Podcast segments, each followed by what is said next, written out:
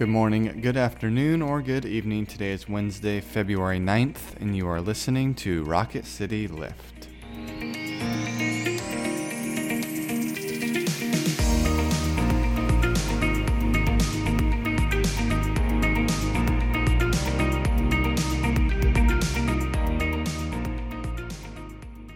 Hello all, welcome back to Rocket City Lift. I'm Brett Goodeman. And I'm Tara Bulger. We come to you three times a week and try to bring a bit of a spiritual lift to your day. Today we'll be talking about Psalm forty, but before we get into that discussion, let us go to God in prayer. Friends, let us pray. O God of peace, you have taught us that in returning to you and in rest we shall be saved. In quietness and in confidence, we shall find our strength in you. By the might of your Spirit, lift us, we pray, to your presence, where we may be still and know that you are God. Amen. Amen. Our scripture is Psalm forty. Listen for a word from God. I waited patiently for the Lord. He inclined to me and heard my cry. He drew me up from the desolate pit, out of the miry bog, and set my feet upon a rock, making my steps secure. He put a new song in my mouth, a song of praise to our God. Many will see and fear and put their trust in the Lord. Happy are those who make the Lord their trust, who do not turn to the proud, to those who go astray after false gods. You have multiplied, O Lord my God, your wondrous deeds and your thoughts toward us. None can compare with you. Were I to proclaim and tell of them, they would be more than can be counted. This is the word of the Lord. Thanks, Thanks be, be to God. God. Brett, just in your initial reading or hearing of this psalm today, what do you feel or what comes to mind?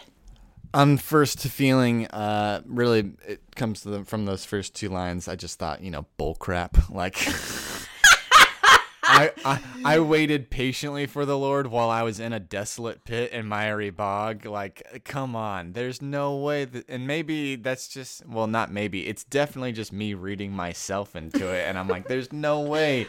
I, would I waited patiently, impatiently I for waited the Lord. incredibly impatiently for the Lord. Um.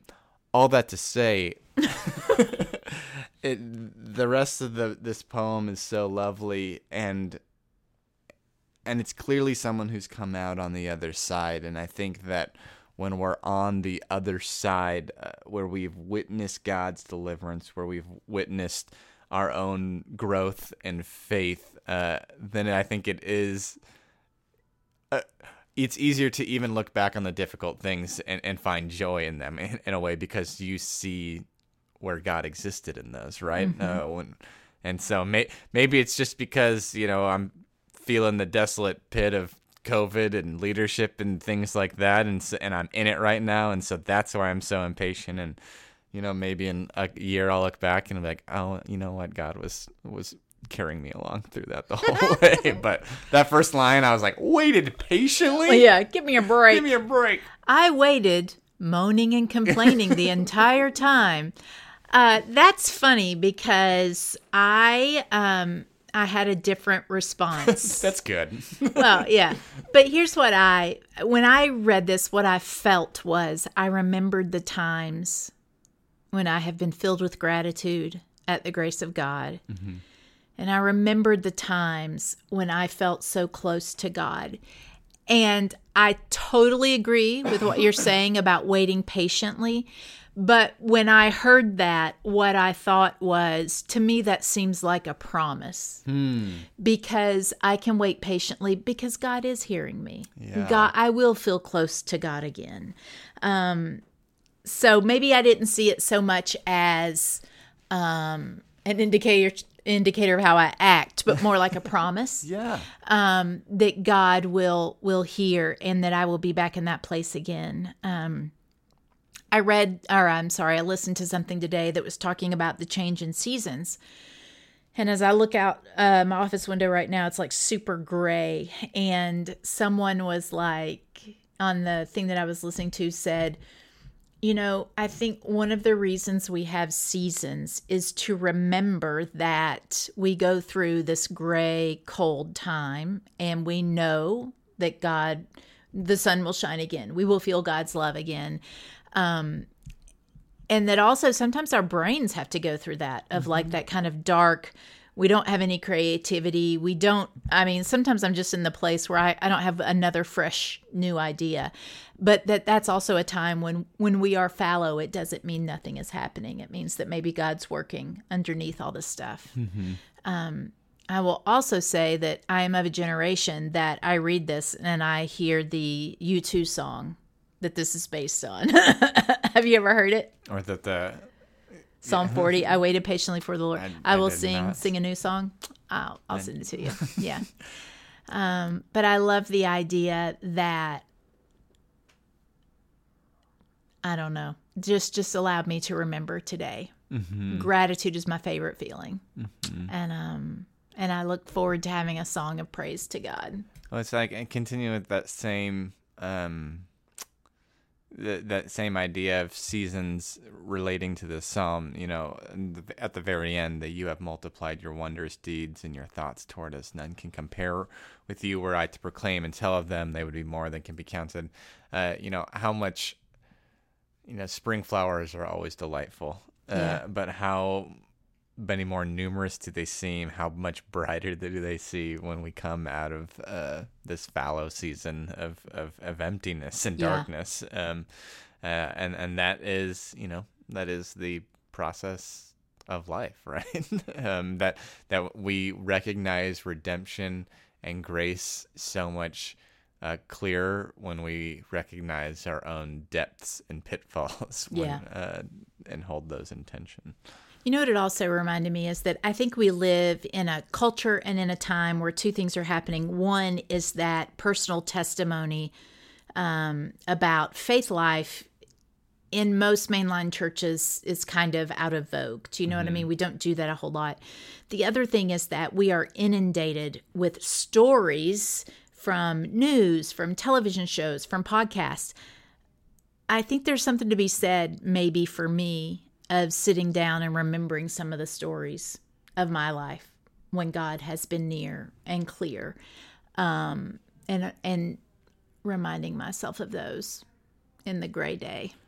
I think, you know, um, and as you said, we're inundated with these with, with stories in all aspects of our lives now, whether it's a you know a radio show or a Netflix thing, and all these stories have been Um, crafted in a way, and mm-hmm. so it feels uh and well most of them have been crafted well, a lot of them have not been crafted well, but that's neither here nor there. But it, it can be intimidating to to look at your own story and uh you know and not find it to be um you know complete or full, or to have gaps in it, and and uh it can be intimidating to tell something that's not uh, perfected in the world, right? um and It makes me think of just finished reading East of Eden with uh, a bunch of, um, with a with a couple friends, and if you look at the structure of the book, like it's way too large of a scope. There's too many extra storylines. There's too many. Uh, it doesn't have a single thread. It's it doesn't have those perfect arcs that we look for in a lot of our literature or our T V shows. You know, what's the arc of the character? Like it, it doesn't it doesn't hold some it doesn't hold tightly together. Yet I feel just about anyone who reads that book is so entranced by the story, mm-hmm. uh, but just engaging in it uh, and and letting go kind of some of those expectations. And I think it's the messiness uh, of the scope of the story that leads us to something more. Mm-hmm. Um, and so uh, that is back to the point of sharing our, our testimony, right? Of of the messiness. Is what makes, like, the messiness in the telling, mm-hmm. thus points to the deeper redemption that happens in it, right? Yeah, yeah the, absolutely. The form can reveal that. Let me take us out with a poem called Waiting by Noor Naga. This is a practical religion. There's a prayer at dawn, beginning when it is light enough outside for a black thread to be distinguishable from a white thread, and ending at sunrise. There is a prayer at noon, beginning with my shadow is the beginning when my shadow is the driest puddle at my feet, and ending when my shadow is as long as I am tall. There is an afternoon prayer, beginning when my shadow is as long as I am tall, and ending at sunset.